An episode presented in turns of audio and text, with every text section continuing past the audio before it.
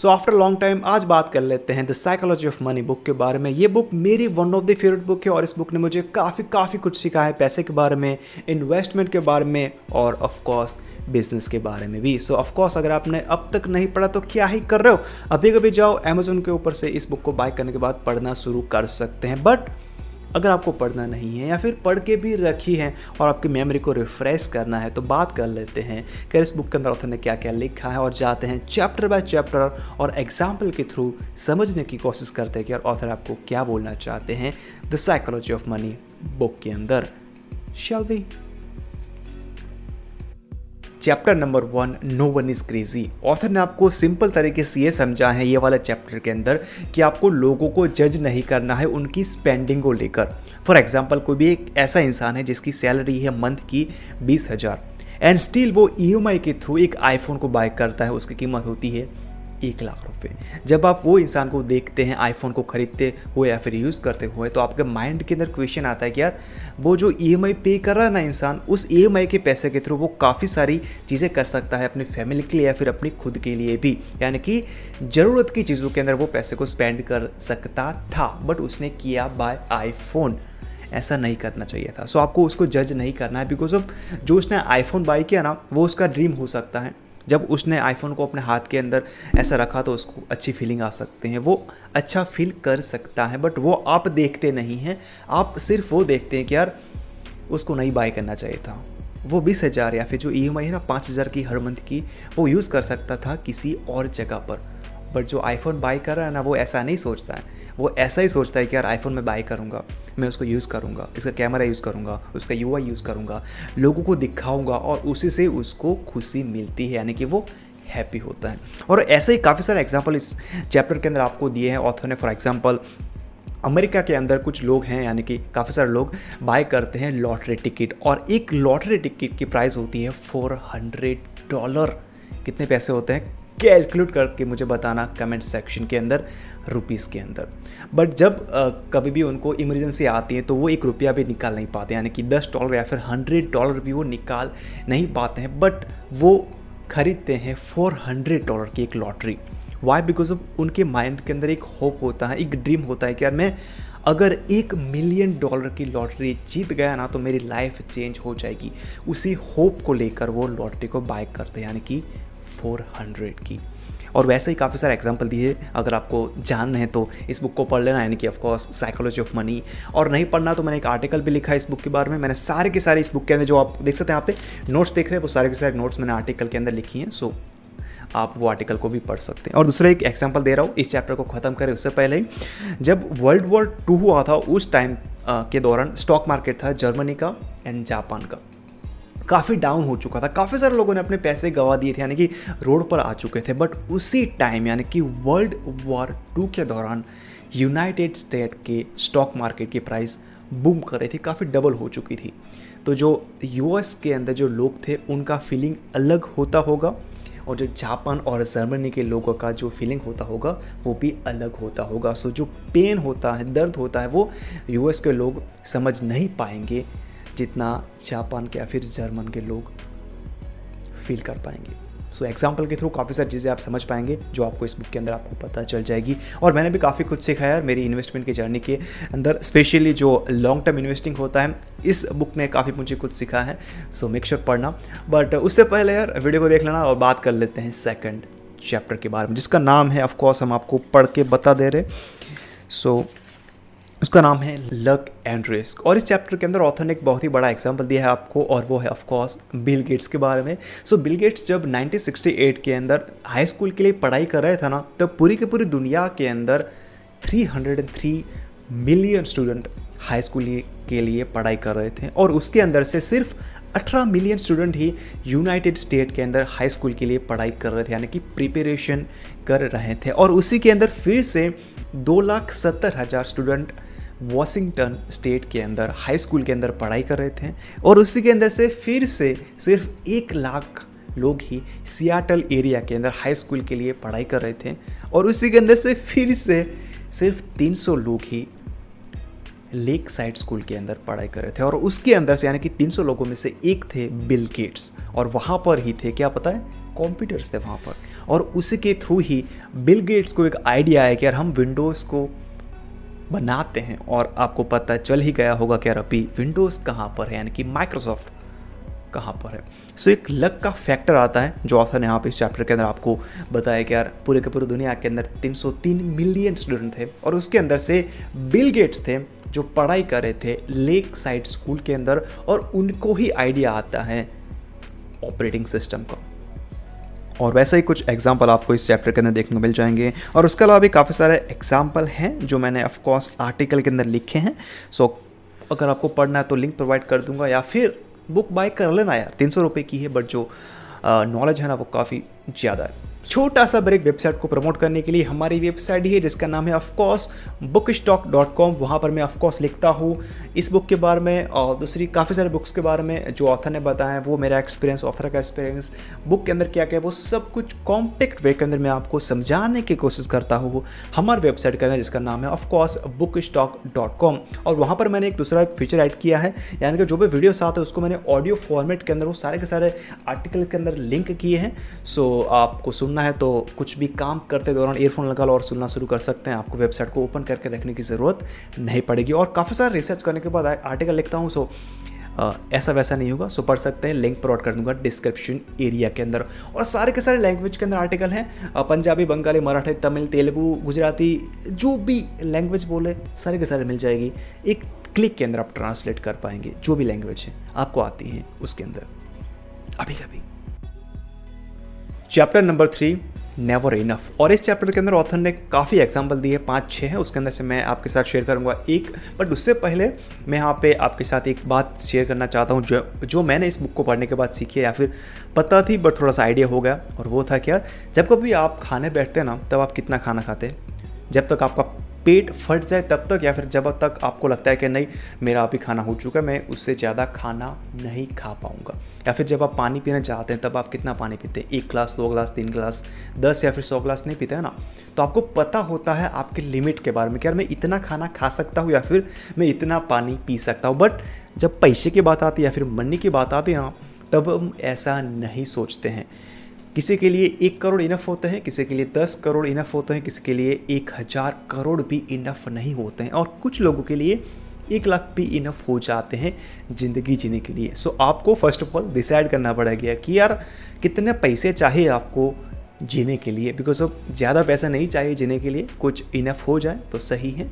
10 करोड़, 20 करोड़, 1 लाख, 100 करोड़, 10 लाख करोड़ इतने भी होंगे ना तो कुछ लोगों के लिए इनफ नहीं रहते हैं। और वैसा ही एक एग्जाम्पल दिया है ऑथर ने, और वो है ऑफकोर्स हमारे एक इंडियन बंधु के बारे में, और उनका नाम है रजत गुप्ता। और वो थे कोलकाता से, बट वो सीईओ थे एक अमेरिकन कंपनी के, और वो कंपनी का नाम था मैकेंसी।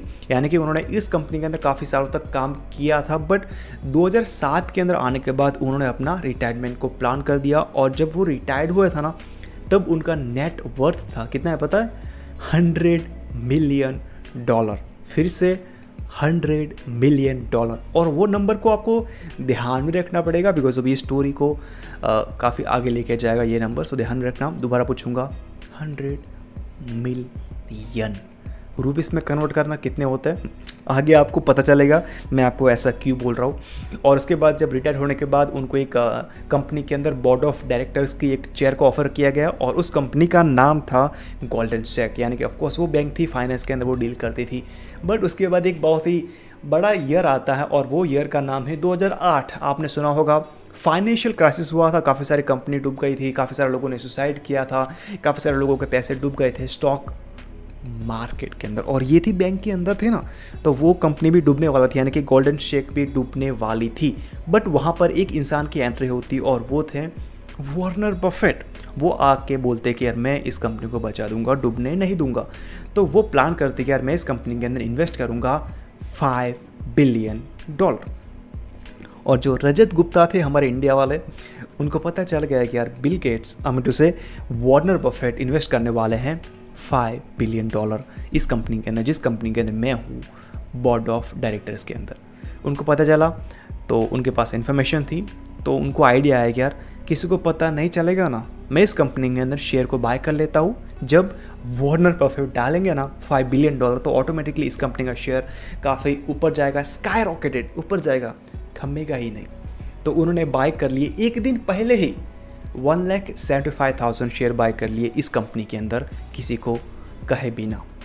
यानी कि इसको क्या बोलते हैं पता है, इनसाइडर ट्रेडिंग बोलते हैं। किसी को पता नहीं था बट वो बाय कर लिया। उसके बाद नेक्स्ट डे हमारे वॉर्नर बफेट अनाउंस करते हैं कि यार मैंने इन्वेस्ट किए हैं $5 बिलियन इस कंपनी के अंदर, यानी कि गोल्डन शेक के अंदर। और उसके बाद ऑफकोर्स कंपनी डूबने से बच गई, बट हमारे रजत गुप्ता डूबने से नहीं बचे।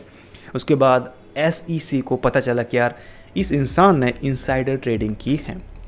और गैस करो यार इस बंदे ने कितने पैसे छापे होंगे एक घंटे के अंदर, $1 मिलियन। कितने? $1 मिलियन एक घंटे के अंदर। जब अनाउंस किया ना वॉर्नर बफेट ने कि यार मैंने इतने डाले और $1 मिलियन का प्रॉफिट हुआ एक घंटे के अंदर। और ऐसा बड़ा ट्रांजैक्शन हुआ, बड़ा प्रॉफिट हुआ, तो ट्रिगर हुई हमारे SEC। और उसके बाद इन्वेस्टिगेट किया हमारे रजत गुप्ता को और पता चला कि यार इस भैया ने $17 मिलियन के अंदर इस कंपनी के अंदर पैसे छापे। यानी कि इनसाइडर ट्रेडिंग करने के बाद $17 मिलियन का प्रॉफिट मिला। उसके बाद इस बंदे की यानी कि रजत गुप्ता की रेपुटेशन गई, नाम था बिजनेस वर्ल्ड के अंदर, वो डूब गया। यानी कि जो रजत गुप्ता ने इज्जत कमाई थी ना इतने सालों के अंदर, उन्होंने वो सारी की सारी इज्जत पैसे ज़्यादा कमाने के चक्कर के अंदर वो सारा का सारा उन्होंने डुबा दिया। वाई? बिकॉज अब उनको बनना था बिलियनर और वो थे मिलियनर। उनको एंट्री चाहिए थे $1 बिलियन क्लब के अंदर। वैसा ही उनके जो रिलेटिव्स थे या फिर उनके फ्रेंड थे रजत गुप्ता ने, उन्होंने बताया था। और वैसा ही ऑथर ने यहाँ पे इस बुक के अंदर आपको डिस्क्राइब किया है रजत गुप्ता के बारे में। यानी कि आपको डिसाइड करना पड़ेगा अगर आपके लिए कितना पैसा इनफ होगा। मानो कर 1 करोड़ 2 करोड़ 10 करोड़ 20 करोड़। और जब वो 20 करोड़ हो जाते हैं तब आपको अपने आप को बोलना है कि यार ये 20 करोड़ मैंने डिसाइड किया था कि ये मेरे लिए इनफ होगा। उसके ऊपर जो भी आएगा ना वो सारा का सारा होगा मेरा एडिशनल इनकम। सो एक डिसाइड करो एक अमाउंट को कि यार ये मेरे लिए इनफ होगा जीने के लिए, इससे ज़्यादा मुझे चाहिए नहीं होगा। अगर ज़्यादा मिल जाता है then good for you, but उससे डबल करने के बारे में मत सोचो, ट्रिपल करने के बारे में मत सोचो, और उसी के चक्कर में कोई भी शॉर्टकट को मत अपनाओ। वरना जैसा कि हुआ ना रजत गुप्ता के साथ, इनसाइडर ट्रेडिंग के चक्कर के अंदर जेल के अंदर गए, उसके बाद उनका रेपुटेशन गया, उसके बाद पैसे चले गए। ऐसा ना हो, दैट्स वाई नेवर इनफ। और वही चैप्टर के अंदर ऑथर बात करते हैं। और उसके अलावा एक दूसरा एग्जाम्पल दिया है वॉर्नर बफेट के बारे में, वो मैं इंक्लूड करूँगा आर्टिकल के अंदर, जो लिंक प्रोवाइड कर दूँगा डिस्क्रिप्शन के अंदर। मैं ज़्यादा एग्जाम्पल नहीं दूंगा वरना यू नो चैप्टर काफ़ी बड़े बड़े हैं और वीडियो भी काफ़ी बड़ा हो जाएगा। दैट्स वाई मैं लिंक प्रोवाइड कर दूँगा आर्टिकल की, वहाँ पर मैंने सारे के सारे एग्जाम्पल को कॉम्पैक्ट वे के अंदर आपको बताया है। सो लिंक प्रोवाइड कर दूँगा, पढ़ना है तो पढ़ सकते हैं। Chapter number 4 compounding compounding. Author आपको सिंपली यही बोलना चाहते हैं ये वाला चैप्टर के अंदर कि यार लॉन्ग टर्म के लिए इन्वेस्ट करो। ऐसा मत करो कि यार अगर मार्केट डाउन जाता है तो मैं अपने सारे के सारे शेयर को बेच दूंगा, जब मार्केट अपर जाता है फिर भी मैं बेच दूंगा। यानी कि आप लॉन्ग टर्म के लिए इन्वेस्ट नहीं करते, यानी कि आप कंसिस्टेंट नहीं रहे। तो क्या मैं आज एक मंथ के लिए इन्वेस्ट करता हूँ, अगले मंथ मार्केट ऊपर गया तो आप सोचते हैं कि यार नहीं इस मंथ नहीं करता हूँ मैं, अगले मंथ करूँगा, बिकॉज अब अगले मंथ मार्केट डाउन जा सकता है। तो यानी कि आप वेट करते हैं जब मार्केट डाउन जाता है तब, और उसी के चक्कर के अंदर आप लॉन्ग टर्म का जो गोल होता है ना वो आप भुला देते हैं। सो मेक श्योर अगर आप इन्वेस्ट करना चाहते हैं तो लॉन्ग टर्म के लिए करो। यानी कि हर मंथ का एक डेट पकड़ लो, एक अमाउंट पकड़ लो और कुछ कंपनियाँ पकड़ लो, और वही कंपनी के अंदर आप इन्वेस्ट करना शुरू कर सकते हैं हर मंथ। और वेट करना थोड़ा, 10 साल 20 साल आपके जो पैसे वो कंपाउंड होते जाएंगे। और जब आपके पास वो पैसे आएंगे ना तो आप आपके लाइफ के जो भी आप करना चाहते हैं वो कर सकते हैं ईजिली। यानी कि रिटायरमेंट के बाद आपको काम करने की ज़रूरत नहीं पड़ेगी। और वैसा ही ऑथर ने एक इंसान का एग्जाम्पल दिया है आपको इस बुक के अंदर, और वो इंसान का नाम है जिम साइमन। और वो इंसान ने 66% के एनुअल रेट के थ्रू इंटरेस्ट कमाया। यानी कि कितना? 66%। कितना होता है पता है? आप कैलकुलेटर निकालो, उसके अंदर कैलकुलेट करो कि यार अगर मैंने 20 साल की उम्र से 5,000 डाले हर मंथ और कमाया 66% का एनुअल रेट, तो 50 साल की उम्र के अंदर मेरे पास कितने पैसे होंगे? आपकी आँखें ना फट जाएगी एकदम से। बाहर निकल जाएगी, इतने पैसे होते हैं। और दूसरी तरफ आते हैं हमारे वॉर्नर बफेट, और उन्होंने 22% के एनुअल रेट से इंटरेस्ट कमाए हैं। बट कैच क्या है पता है, जिम साइमन्स ने इन्वेस्टमेंट की जर्नी को स्टार्ट किया था जब उनकी उम्र थी 50 साल, और वॉर्नर बफेट थे, उन्होंने अपनी इन्वेस्टमेंट की जर्नी को स्टार्ट किया था जब उनकी उम्र थी 11 साल। सो 50 साल 11 साल, यानी कि ऑथर आपको सिंपली यही बोलना चाहते हैं कि ईयर का काफ़ी डिफरेंस रहता है जब हम बात करते हैं कंपाउंड इफ़ेक्ट की। अगर आपने जल्दी इन्वेस्ट करना शुरू किया तो आपके पास ज़्यादा पैसे हो सकते हैं, अगर आपने लेट स्टार्ट किया तो आपके पास कम पैसे हो सकते हैं। जितना लंबा इन्वेस्ट करोगे उतने ज़्यादा पैसे मिल सकते हैं आपको। सो इन शॉर्ट मैं भी यही बोलता हूँ, ऑथर भी यही बोलना चाहते हैं कि जितना भी जल्दी हो सके उतना पैसे को इन्वेस्ट करना सीखो। कहाँ पर करेंगे वो आपको रिसर्च करना पड़ेगा, बट काफ़ी इजी आंसर रहेगा मेरे लिए देने के लिए, और वो होगा of course stock market, because of वो काफ़ी इजी होता है और एक्सेसिबल भी है। कंपनी को खड़ा करना, उससे अच्छा तो किसी भी कंपनी के अंदर डालो, वही सही रहेगा। सो मेक श्योर जितना भी जल्दी हो सके उतना डालो। मैटर नहीं करता है कि आप 100 रुपये डालते हैं, 50 डालते हैं, या फिर 1000 डालते हैं, 10,000 डालते हैं, 1 लाख भी डालते हैं, मैटर नहीं करता है। जितना भी हो सके ना, साइड में रखा है ना पैसा, उसको बैंक के अंदर से उठाओ और डालो स्टॉक मार्केट के। जितना भी आप रिस्क ले सकते हैं ना, इतना ही लो, ज़्यादा मत लो, वरना डाउन गया मार्केट तो हार्ट अटैक आ जाएगा, जैसा कि हमने देखा था काफ़ी सारे दूसरे एग्जाम्पल के अंदर जो हमने बात की पहले, दूसरे और तीसरे चैप्टर के अंदर। सो ये था चौथा चैप्टर कंपाउंडिंग इफेक्ट के बारे में। मैंने कुछ नंबर्स लिखे हैं आर्टिकल के अंदर, वो पढ़ लेना, कुछ आइडिया हो जाएगा कि यार हमने डाले 5000 हर मंथ और हमने कुछ इंटरेस्ट रेट कमाया एन्यूअली का, तो कितने सालों के बाद कितने पैसे होंगे। लिंक फॉरवर्ड कर दूंगा डिस्क्रिप्शन एरिया के अंदर। Chapter number 5 staying wealthy versus getting wealthy, उसका मतलब क्या होता है एक एग्जाम्पल के थ्रू समझते हैं। सो कुछ आइडिया हो जाएगा आपको, जो ऑफकोर्स ऑथर ने आपको इस चैप्टर के अंदर बताया है पहले पेज के अंदर ही। सो एक इंसान होते हैं जिनका नाम होता है जेसी लिवरमोर, और उनका जन्म हुआ होता है 1877 के अंदर, और वो होते हैं ट्रेडर। वो इन्वेस्टर नहीं होते हैं, वो होते हैं ट्रेडर। और जब तक उनकी उम्र होती है 30 साल, तब तक उनकी नेटवर्थ होती है कितने पता है, फिर से $100 मिलियन।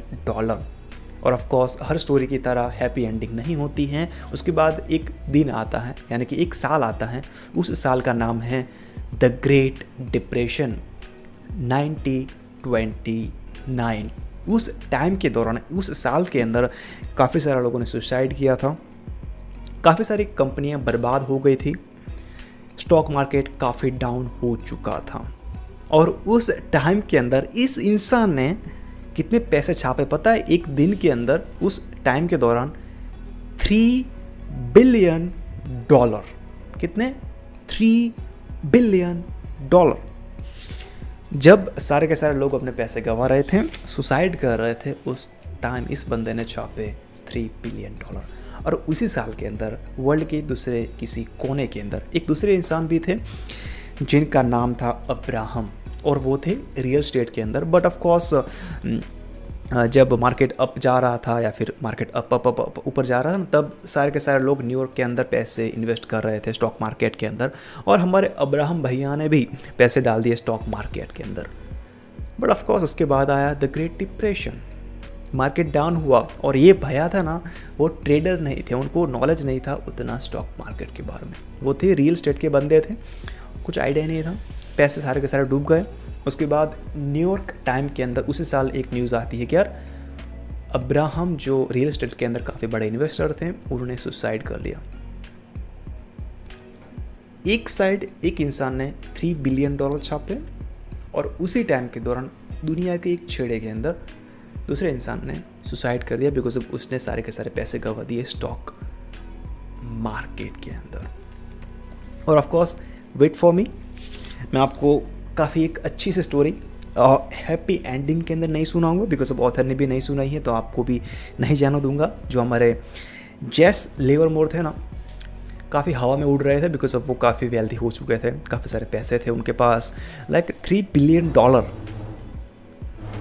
1929 के अंदर कितने होते और अभी कितने होते, लाइक आप इमेजिन कर सकते हैं $3 बिलियन इन्फ्लेशन को मिलाकर आज के टाइम के अंदर कितने हो सकते थे। बट उनको वो राज नहीं आया कि यार मेरे पास इतने पैसे हैं, मैंने कितने पैसे छाप लिए, सारे के सारे पैसे, इनको सारे के सारे लोग पैसे गंवा रहे थे स्टॉक मार्केट के अंदर, ग्रेट डिप्रेशन के अंदर, और मैंने $3 बिलियन छाप दिए। सो उनको वो हजम नहीं हुआ, ओवर कॉन्फिडेंट हो गए, डेट लेने लग गए, यानी कि स्टॉक मार्केट के अंदर स्टॉक को बाय करने के लिए, ट्रेडिंग के अंदर लेवरेज लेने के लिए, लोन लेने के बाद वो सब कुछ करने लगे। और उसके बाद एक न्यूज़ आती है फिर से, न्यूयॉर्क टाइम के अंदर एक आर्टिकल के अंदर लिखा होता है जेसी लिवरमोर ने सुसाइड कर लिया, ही किल हिमसेल्फ। तो अगर आपको सिंपली ये बोलना चाहते हैं कि यार getting wealthy versus staying wealthy, यानी कि जो हमने बात की ना लास्ट चैप्टर के अंदर, आपको एक अमाउंट को सिलेक्ट करना पड़ेगा कि कौन सी अमाउंट आपके लिए इनफ होगा, यानी कि नेवर इनफ वाला फंड आपको नहीं अपनाना है। 10 करोड़ है आपके पास तो मेरे हिसाब से 10 करोड़ ज़िंदगी जीने के लिए काफ़ी सही होते हैं। बट अगर आपको लगता है कि नहीं यार मुझे 10 करोड़ नहीं चाहिए, मुझे कमाने हैं 100 करोड़, तो फिर से होगा रजत गुप्ता वाला फंडा। और अगर आपके पास 10 करोड़ हैं और अचानक से आपको मिल जाते हैं 100 करोड़ फिर से, तो फिर से आपके माइंड के अंदर लालच आता है कि यार, आपको कॉन्फिडेंट आ जाता है कि यार मैं ज़्यादा पैसे कमा सकता हूँ बिकॉज मैंने पहले भी कमाए हैं। सो उसके चक्कर के अंदर आप वो सारे के सारे पैसे भी गंवा देते हैं जो आपके पास होते हैं। वो यानी कि आपको सीखना पड़ेगा जो आपके पास पैसे हैं उसके अंदर ही जीना। अगर आप ज़्यादा छेड़छाड़ करेंगे तो ऐसा ही होगा जैसे लिवर मोर जैसा। और दूसरे थे हमारे अब्राहम भैया, और उन्होंने भी सेम टू सेम रिपीट किया, सुसाइड कर लिया बिकॉज ऑफ वो थोड़े से ओवर कॉन्फिडेंट हो गए थे। सो सिंपली मतलब यही होता है कि यार जो पैसा है उसके अंदर जीना सीखो, ज़्यादा रिस्क मत लो, जितना भी आप सह सकते हो ना उतना ही रिस्क लो। ज़्यादा लोगे तो फिर यही होगा, दूसरा क्या ही होगा। Chapter number 6 tails you win, और इसको भी हम समझते हैं एक एग्जाम्पल के थ्रू। ऑफकोर्स ऑथर ने इंग्लिश में लिखा है, इसको हम ट्रांसलेट करेंगे हिंदी के अंदर, और जो नाम है उसको भी यूज़ किया है अमेरिकन वाले, तो इसको भी हम रिप्लेस करेंगे इंडियन नाम के थ्रू। सो 3 इंसान होते हैं, पहले का नाम होता है आकाश, दूसरे का नाम होता है राहुल, और तीसरे का नाम होता है भरत। और जो राहुल होता है ना वो हर मंथ का इन्वेस्ट करता है $1, और मार्केट कैसा भी हो, रिसेशन चल रहा है, डिप्रेशन चल रहा है, कंपनियां डूब रही है, उसको फ़र्क नहीं पड़ता है। वो हर मंथ का $1 स्टॉक मार्केट के अंदर इन्वेस्ट करेगा, यानी कि करेगा, फ़र्क नहीं पड़ता है कुछ भी हो रहा है दुनिया के अंदर। दूसरा आता है आकाश, उसको फ़र्क पड़ता है दुनिया में क्या चल रहा है, वो इन्वेस्ट करता है सेम टू सेम $1 हर मंथ का। बट जब वो रिसेशन स्टार्ट होता है ना तो सारे के सारे स्टॉक को बेच देता है, जब रिसेशन ख़त्म हो जाता है तो सारे के सारे स्टॉक को फिर से बाय कर लेता है। और लास्ट के अंदर आते हैं हमारे भरत भैया, वो क्या करते हैं, वो काफ़ी डिफरेंट होते हैं। जब मार्केट स्टेबल रहता ना तो सारे के सारे स्टॉक को बाय करना शुरू करता है, जब हम रिसेशन के अंदर एंटर करते हैं उसके 6 महीने के बाद सारे के सारे स्टॉक को बेच देता है, और जब रिसेशन ख़त्म होता है उसके 6 महीने के बाद फिर से वो सारे के सारे स्टॉक को बाय करना स्टार्ट करता है, और ये भी सेम टू सेम $1 ही इन्वेस्ट करता है हर मंथ का। और वो सारे के सारे कैलकुलेशन में आपको दिखाता हो कि यार 2019 के एंड के अंदर राहुल ने, आकाश ने एंड ऑफकोर्स भरत ने किसने पैसे छापे। सो पहले बात कर लेते हैं आकाश की, जो काफ़ी सिंपल बंदा था, कुछ भी हो जाए इन्वेस्ट करता ही था। सो उसने कमाए 1900 से लेके 2019 तक $4,35,551। ध्यान में रखना, मैं यहाँ पे फ्लैश कर दूंगा जो मेरे हिसाब से आपके लिए इजी हो जाएगा। दूसरा था राहुल, यानी कि कॉस मैं नहीं बट राहुल, जिसने कमाए 1900 से लेकर 2019 तक $2,57,386। और लास्ट के अंदर आते हैं हमारे भरत भैया, जो काफ़ी अनस्टेबल थे, जिन्होंने कमाए 1900 से लेकर 2019 तक $2,34,476। सो ये एग्जाम्पल के थ्रू ऑथर आपको क्या बोलना चाहते हैं, काफ़ी सिंपल है, आपने समझ लिया होगा कि focus on a long term. आपको पता नहीं है कि मार्केट कल कैसा बिहेव करेगा, किसी को पता नहीं। ऊपर जाएगा, डाउन जाएगा, स्टेबल रहेगा, दुनिया में क्या होगा क्या नहीं होगा किसी को पता नहीं है। आपको पता है क्या है? पता है कि आपके पास हर मंथ कुछ पैसे आने वाला है, उसके अंदर से कुछ बचने वाला है, उसको आपको इन्वेस्ट करना है सर्टेन स्टॉक के अंदर। वो कैसे स्टॉक हो सकते हैं वो आपको रिसर्च करना पड़ेगा ना यार, मैं कैसे बताऊँ या फिर ये ऑथर आपको कैसे बताएंगे, कोई भी नहीं बताएगा ना। सो अपना खुद का रिसर्च करो, यानी कोई भी एक डेट को सिलेक्ट करो और कुछ अमाउंट को सिलेक्ट करो, कुछ स्टॉक को सिलेक्ट करो एंड इन्वेस्ट करना शुरू कर सकते हैं। मार्केट की कंडीशन कैसी भी हो, ऑफ कोर्स मार्केट की कंडीशन जब डाउन होती है या फिर अच्छी नहीं होती तो आपको लगता है कि यार थोड़ा सा वेट कर लेता हूँ ना यार, एक महीना एक वीक थोड़ा सा वेट कर लेता हूँ ना, अगले महीने थोड़ा सा प्रॉफिट ज़्यादा मिल जाएगा, तब ऐसा आपको लग रहा होगा। बट जब 20 साल या फिर 30 साल होते ना तब आपको एहसास होता है कि यार जो मैंने किया था ना, रेगुलर रहा था ना, वो काफ़ी अच्छा था। Chapter number 7 freedom. इंडिया को फ्रीडम मिला था 1947 के अंदर, बट अभी भी इंडिया के अंदर काफ़ी सारे जो लोग जॉब कर रहे हैं बड़ी बड़ी कंपनियां, इसके अंदर उनको फ्रीडम नहीं है। काफ़ी सारी कंपनियों के बॉस दिन के अंदर कभी भी फ़ोन कर लेते हैं, छुट्टी के दौरान भी क्या तुझे ये काम करना है, अभी भी लैपटॉप के ऊपर चला जा, काम करना शुरू कर दे, यानी कि फ्रीडम नहीं है 100%। काफ़ी सारे लोग 24/7 भी काम करते हैं या फिर 9 to 5 जॉब करने के बाद घर पर आने के बाद भी काम करते हैं, यानी कि फ्रीडम नहीं है, फुल टू फ्रीडम नहीं है। सेम टू सेम जाता है अमेरिकन लोगों के साथ भी। अभी कुछ सर्वे हुआ था जो ऑथर ने यहाँ पे इस बुक के अंदर डिस्क्राइब किया है कि यार अमेरिका के अंदर जो लोग हैं वो काफ़ी वेल्थीएस्ट है, उनके पास काफ़ी सारा पैसा है बट स्टिल वो अंदर से खुश नहीं है, हैप्पी नहीं है पैसे होने के बावजूद भी, बिकॉज ऑफ वो पैसे के पीछे भागते हैं, 24 आवर्स पैसा पैसा ही करते हैं और पैसे के लिए ही काम करते हैं। ऐसा नहीं बोल रहा कि अमेरिका के अंदर सारे के सारे लोग हैप्पी नहीं हैं, बट जो सर्वे हुआ था उसके मुताबिक जो लोग जॉब करते हैं बड़ी बड़ी कंपनियों उसके अंदर वो हैप्पी फील नहीं करते हैं उनके काम को लेकर। सो अगर आपको भी जॉब कर रहे हैं या फिर बिजनेस कर रहे हैं तो ऐसा जॉब करो जो आपको पसंद हो, काम करते समय आपको लगे नहीं कि यार मैं काम कर रहा हूँ। फॉर एग्जांपल मेरी बात कर लो ना यार, मैं यहाँ पर वीडियो शूट कर रहा हूँ, मुझे ऐसा लग नहीं रहा कि यार मैं काम कर रहा हूँ। अगर मैं कोई भी आर्टिकल लिख रहा हूँ तो मुझे ऐसा फील नहीं होता कि यार मैं काम कर रहा हूँ।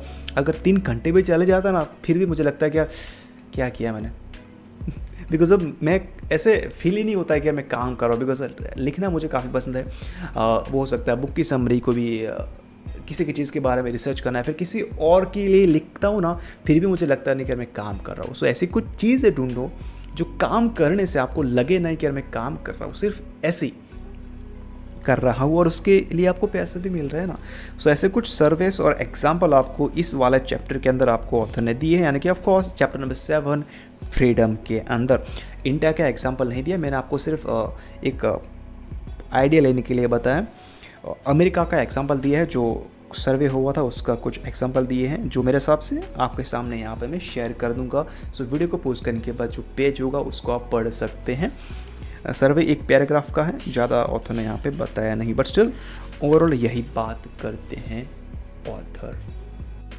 Chapter number 8 man in the paradox. Author ने इस चैप्टर के अंदर काफ़ी बड़ी बात की है बट काफ़ी सिंपल तरीके से, यानी कि एक ही पेज का चैप्टर है, आगे वाला पीछे वाला दो हो गए बट एक्चुअल के अंदर एक ही होता है। सो ऑथर आपको सिंपली यही बोलते हैं कि जब कभी भी आप बाहर घूमने जाते हैं या फिर टहलने जाते हैं तो आपने मर्सिडीज़ देखी होगी, फरारी देखी होगी, काफ़ी सारे लोग आईफोन लेके जा रहे होंगे, एक बड़ा सा महंगा सा पर्स लेके कोई भी लेडीज़ जा रही होगी। तो जब वो चीज़ को आप देखते हैं ना तो सामने वाला बंदा क्या सोचता है पता है कि यार मुझे देख रहा होगा, बट आप उस बंदे को नहीं देख रहे हो, आप देख रहे हो आईफोन को या फिर जो बंदा गाड़ी चल रहा है उस गाड़ी को देख रहे हो, ना कि जो अंदर बैठा हुआ इंसान है उसको देख रहे हो। सेम टू सेम अप्लाई होता है मेरे साथ या फिर किसी और इंसान के साथ। फॉर एग्जांपल मैं यहाँ पे मान लो कि यार ये आईफोन है, इसी का रिमोट है बट मान लो यार कि यार ये आईफोन है, मैं यहाँ पे ऐसे यूज़ करते जा रहा हूँ रोड के ऊपर और दूसरा एक इंसान है मुझे देख रहा है बट वो एक्चुअल के अंदर मुझे नहीं देख रहा है, मुझे लग रहा है कि यार मुझे देख रहा है बट वो देख रहा है इस आईफोन को। उसके माइंड के अंदर यही चल रहा होगा कि यार मैं एक दिन ये आईफोन को बाय करूँगा, मेरे पास इतने पैसे होंगे कि यार मैं इस आईफोन को बाय कर पाऊँ, और वही चीज़ उसके माइंड के अंदर चल रही होगी बिकॉज ऑफ वो चीज़ को वो बार बार देखता ही जा रहा है, बिकॉज ऑफ वो चीज़ को उसको चाहिए। सो उस चीज़ को वो मैनिफेस्ट कर रहा है अपने माइंड के अंदर। सो अगली बार अगर आप कोई भी ऐसी महंगी चीज़ को बाय करो और बाहर लेके जाओ और कोई इंसान आपको देख रहा है तो आपको ऐसा नहीं लगाना है कि यार ये इंसान आपके चेहरे को या फिर आपको देख रहा है, वो इंसान वो चीज़ को देख रहा है जो आपने अपने हाथ के अंदर पकड़ के रखी है वो। अगर आपने इस चीज़ को सही तरीके से समझ लिया ना, तो मेरे हिसाब से कम चीज़ों के अंदर जीना सीख पाएंगे। और चैप्टर काफ़ी छोटा है, अगर आप चाहें तो आर्टिकल के अंदर मैं इसको डिस्क्राइब कर दूंगा, सही तरीके से ऐड कर दूंगा। मैंने ऐड नहीं किया है, बट अगर आप चाहें तो लिंक हमें उसे कमेंट कर देना, मैं लिख दूंगा कॉम्पैक्ट वे के अंदर। मैंने इसको इंक्लूड नहीं किया, बट स्टिल बताना मुझे। सो यस, यही बात करते हैं दूसरा इस चैप्टर के अंदर, कुछ ऐसी बताने वाले बात। Chapter number 9, wealth is what you don't see. So author ने आपको काफ़ी सिंपल एग्जाम्पल के थ्रू आपको समझाया है वेल्थ के बारे में, और वो होगा एक्सरसाइज को लेकर। मान लो कि यार आपने अभी नया एक्सरसाइज करना शुरू किया और पहली बार आप जा रहे हैं जिम के अंदर। आपने जिम के अंदर जाने के बाद 1 घंटा जमकर एक्सरसाइज की।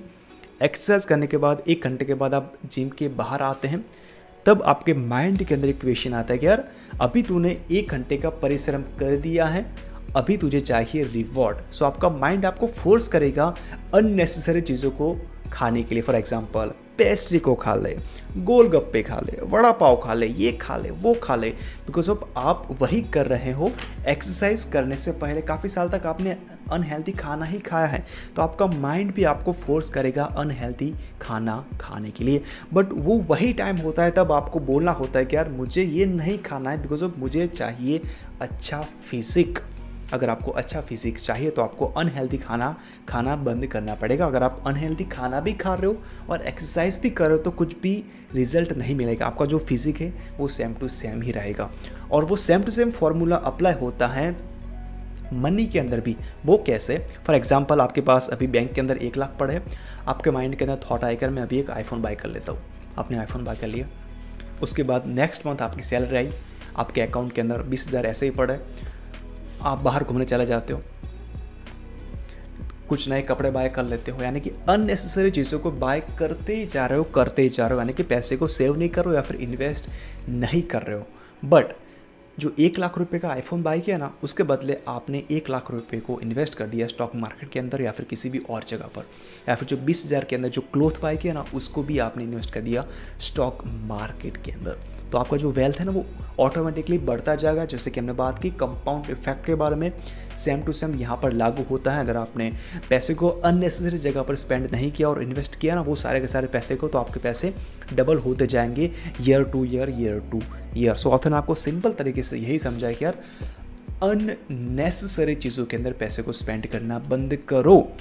बंद नहीं किया ना तो आपकी वेल्थ नहीं बढ़ेगी। जहाँ पर अभी हो ना आज वहाँ पर ही स्टक रह जाओगे। जैसे कि अनहेल्दी खाना होता है, वैसे ही अननेसेसरी चीज़ों को बाय नहीं करना होता है।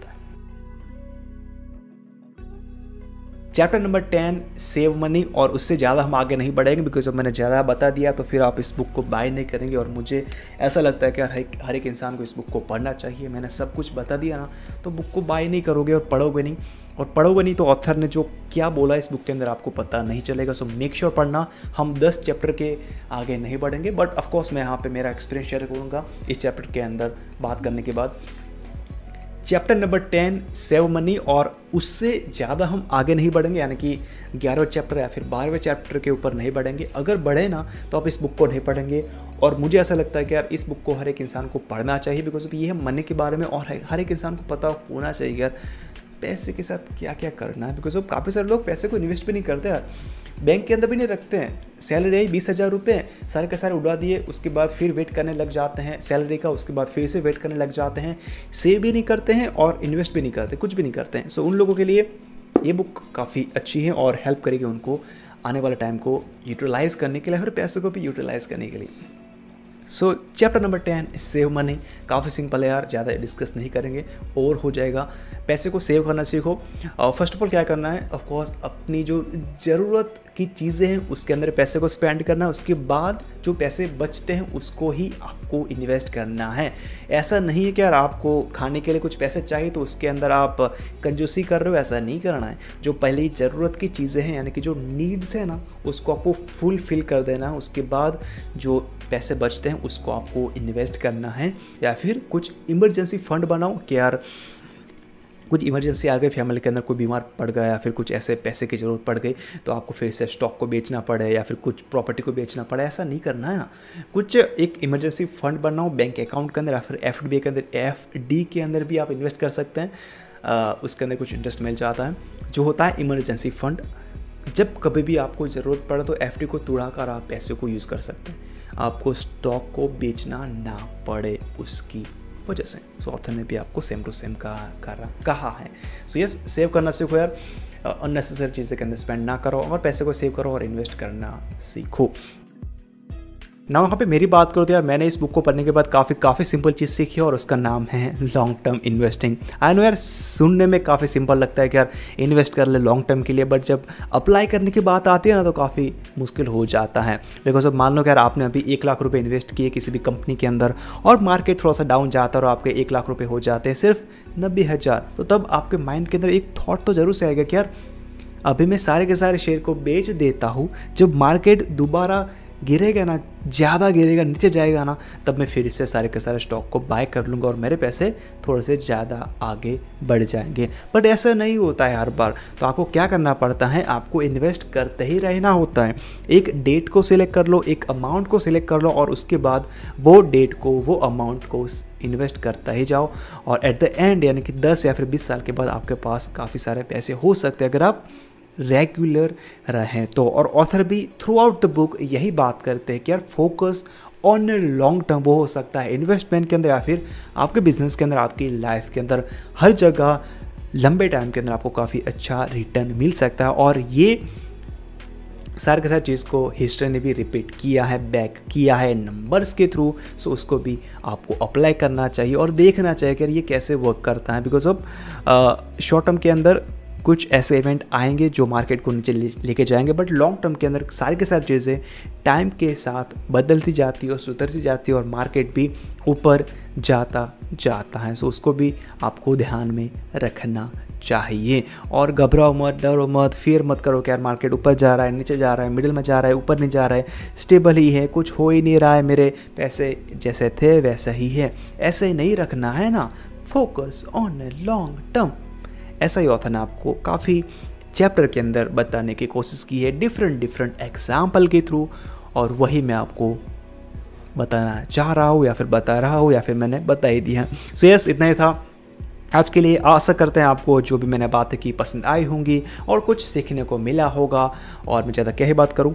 और अभी मिलते हैं आने वाले पॉडकास्ट के अंदर या फिर आर्टिकल के अंदर या फिर वीडियो के अंदर या फिर किसी भी रूप के अंदर। जल्द ही मुलाकात होगी, ज़्यादा क्या होता है, जल्दी मुलाकात करते हैं। Bye bye, have a freaking great day, bye.